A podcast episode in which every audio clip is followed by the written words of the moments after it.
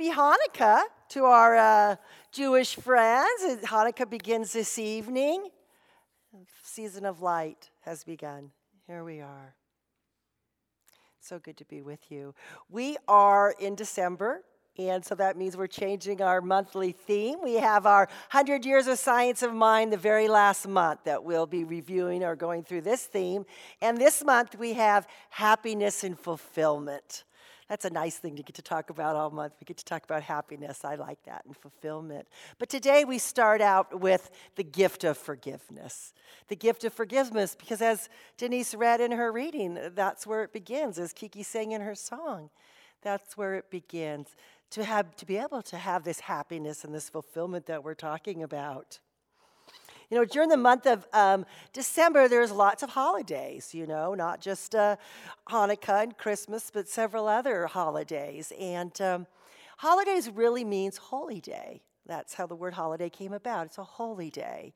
And lots of opportunities to give gifts, you know, for the various uh, different holidays. And uh, what better gift to give is the gift of forgiveness, right? Not only to others, but to ourselves to give that gift to ourselves. Maya Angelou, she says it's one of the greatest gifts you can give yourself to forgive.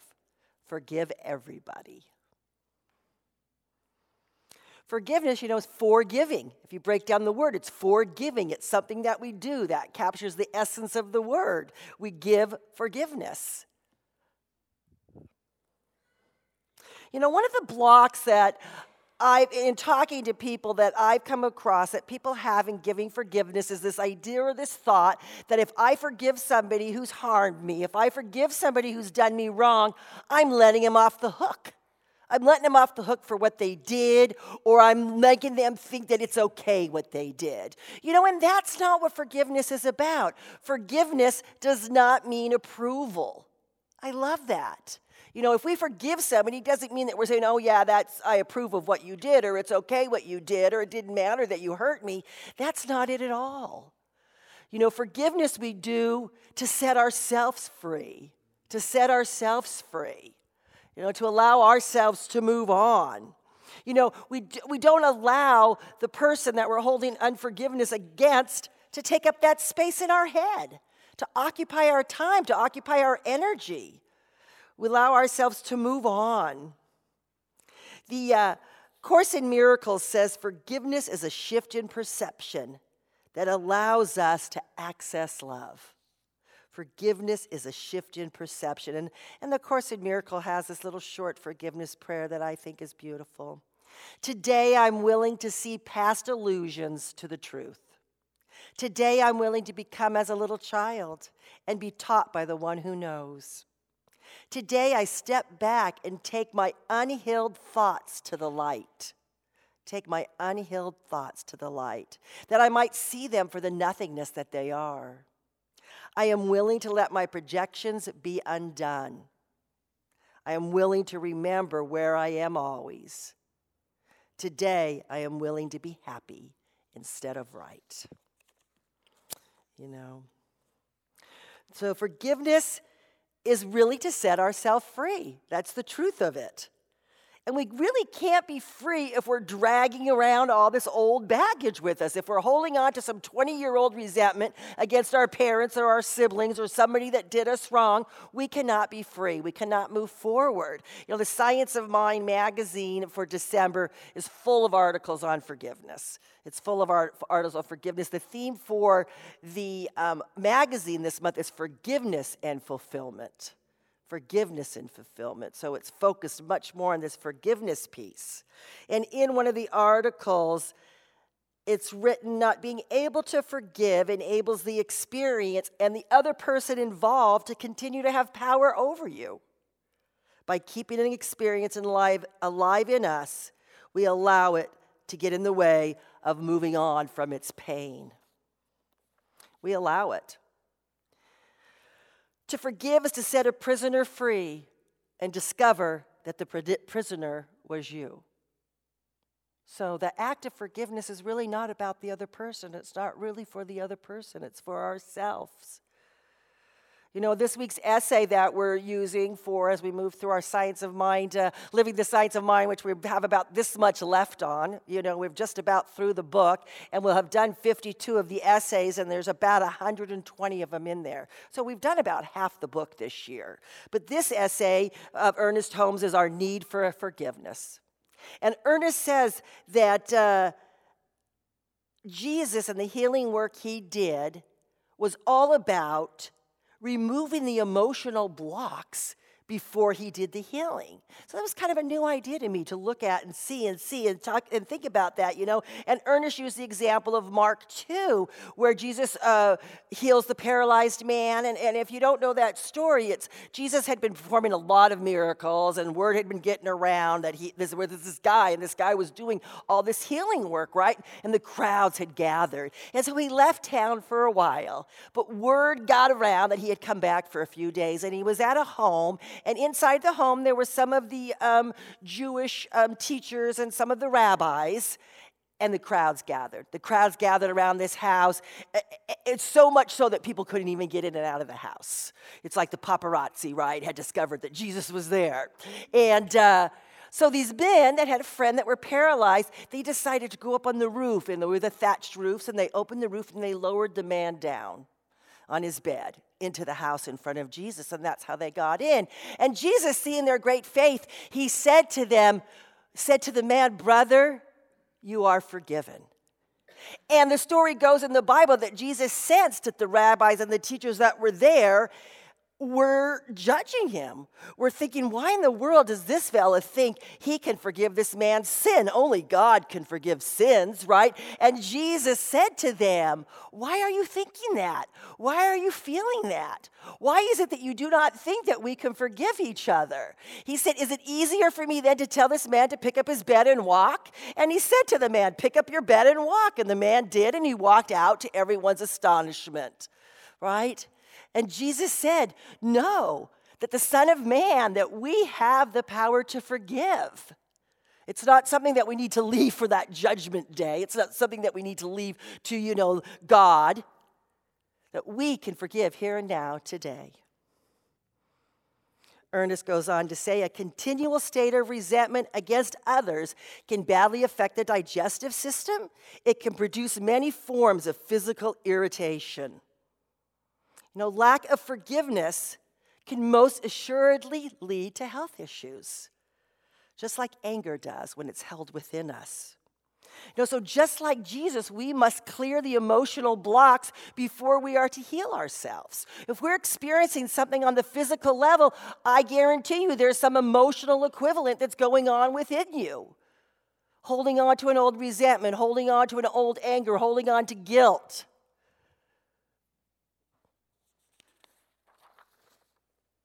Uh, Margaret Stortz, Reverend Margaret Stortz, who's one of our beloved religious science ministers from many, many, many years ago, she writes in this month's Science of Mag- Ma- Mind magazine If we remain in unforgiveness, we call to ourselves the result of the dismay and hatred inherent in unforgiveness, and sometimes the physical illness or personal losses that occur as the result of such frozen thought and if we can think of it like that, if we can think of an unforgiveness in us as a frozen thought of something that's just stuck in us, you know, that it's not circulating. And we can use the example of our blood circulating through our body, right? If our blood stops flowing, if there's some clog in our um, system, then it becomes stagnant, right? And that stagnation turns into an infection right? Or we wouldn't drink the stagnant water in a pond, right? We know to go and drink the water that's running, the clear water, right? We want to keep spirit flowing through us in the most unobstructed way. So we want to remove these blocks. We want to remove whatever blocks that we have within us. Ernest says, No one can fill one with God who hates anyone or anything. Mm-hmm. Forgive others not because they deserve forgiveness, but because you deserve peace. I really like that one. You know, and then people say, well, how do I do it? How do I get rid of this forgiveness? I've carried around this grudge forever. I mean, how am I going to get rid of it, right? And there's so many great, wonderful ways to do it. You know, the Course in Miracles has a whole section on exercises on forgiveness, if that's something that you want to take on for yourself.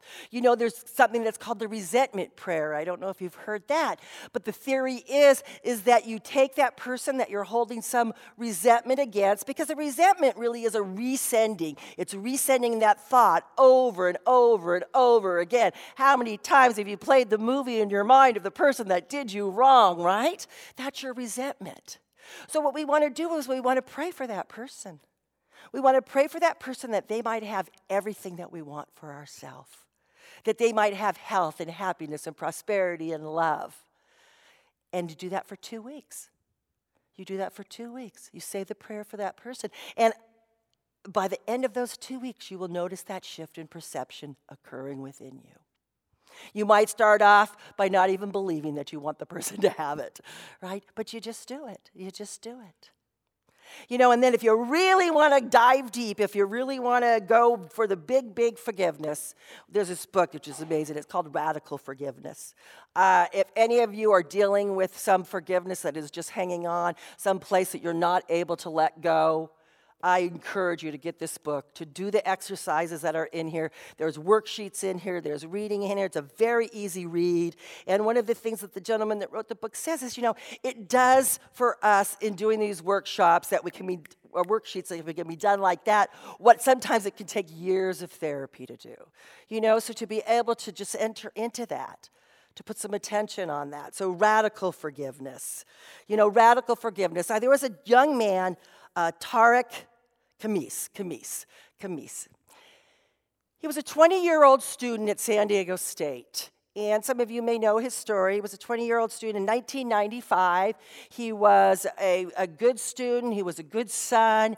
He um, was engaged to a lovely young woman. And on Fridays and Saturday nights, he delivered pizza for a job. And one Friday night, he was called to a bogus address, to a made up address to deliver the pizza. And when he got there, he was shot and killed. He was shot and killed. It was a gang initiation. A 14 year old boy, Tony Hicks, um, shot him. Now, Tony was living with his grandfather at the time. Tony's mother has, was 15 years old when she had him. He had witnessed his cousin being brutally murdered. He had witnessed a lot of violence in his life. And his grandfather took him in because his grandfather wanted to give him everything in life. And on this particular day, Tony ran away to join the gang. And that was his initiation, you know. And uh, Tariq's father, Azim, received the phone call that his son had been shot. He said he couldn't get out of bed. It's the most devastating news. His mother lived in another, uh, uh, another country, and he had to call her and tell her that their son had been killed. And he said it was the most horrific thing that he went through. He was a Sufi Muslim, Azim, and, he, and part of his practice was to meditate for two hours a day. And in his meditations in the months that followed his son's death, he got a download. And the download was that there's two victims. There's a victim on each side of the gun the victim of his son being shot with violence, and the victim of Tony, who was raised in this uh, violent situation. And that's what he learned.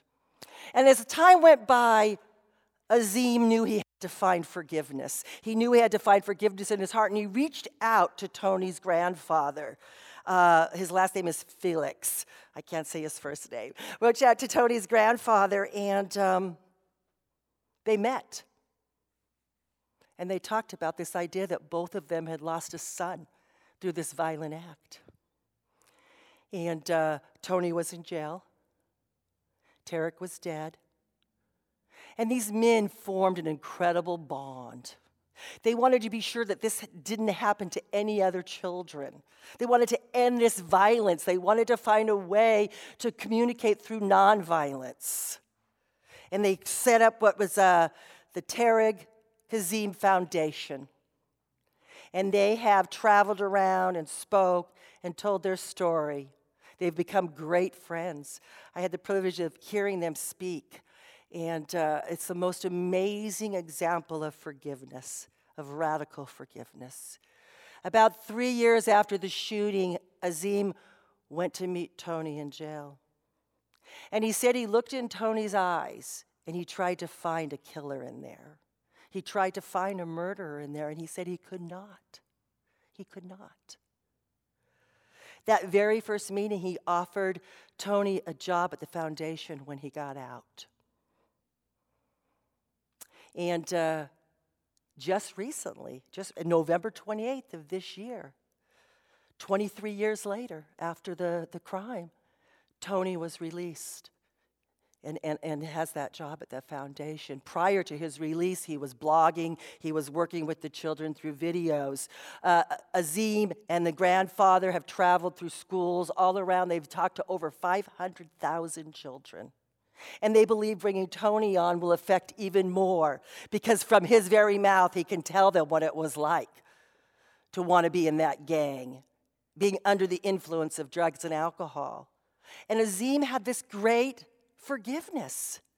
It's amazing. It's an amazing foundation of an amazing story, you know, and um, we have every year the season of nonviolence.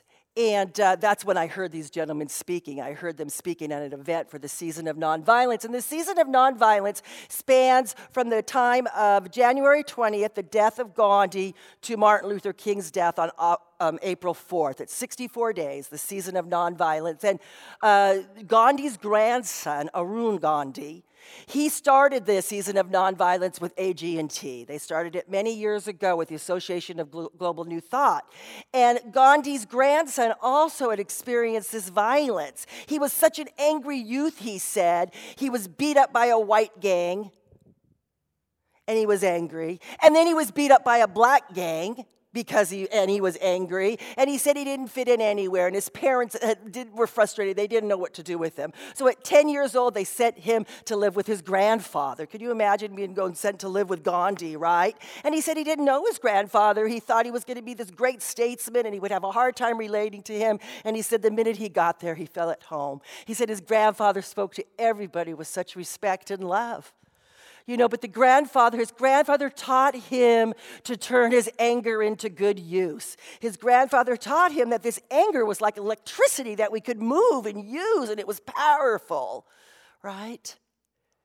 And it was the time, you know, the apartheid, and uh, he couldn't live with his wife as he, as he became an older man. He was married, but his wife couldn't come there because he was in South Africa and she wasn't allowed to be in South Africa. And one day he met a gentleman that was one of the high leaders, one of the high speakers, you know, about at the, the apartheid. And, and the gentleman just went up and shook his hand when he realized he was Gandhi's son. And, and he said he wanted to just punch him in the nose. He hated this man, you know, but he thought, what would my grandfather do? You know, and his grandfather was all about nonviolence, right? His grandfather had been thrown off a train because of his race. And, and Gandhi, at that time, when he was thrown off the train, he thought, well, either I'm going to go back to India, I'm going to fight, or he chose the third option. I'm going to find a nonviolent way to deal with this. So Arun decided to be courteous to the man to offer him tea, to invite him in his home. They spent several days together. And at the end of it, the man was in tears when he said goodbye to Arun. And he said, I'm going to do everything I can to stop this. You know, and Arun said it was in that moment that he understood the power of nonviolence. He understood the power of love. He understood the power of forgiveness. Oh. These men and that are that, are, that made that their life mission to teach the principles of nonviolence to our children through their foundations. You know, we may never have to uh, forgive somebody at that level, or maybe we will. Maybe we've had atrocious things happen to us that need to be forgiven. You know, but we can do it. We can do it, you know? We don't have to hold these little grudges and resentments and keep them safe and nurture them. We can let them go. We can let them go so we can be free so we can be free, so we can stand in the sunlight of the Spirit and receive all the benefits, all the gifts, that we can allow that divine love to flow through us. you know, give ourselves this gift as we start this beautiful season, as we move through the weeks leading up to this amazing birth of the Christ consciousness in each of us. Um, so I encourage you, I encourage you to set yourself free, to allow Spirit to move through you in the most amazing way. God bless you. So glad that you're here today. Thank you for being here. Thank you. Kiki's coming on up.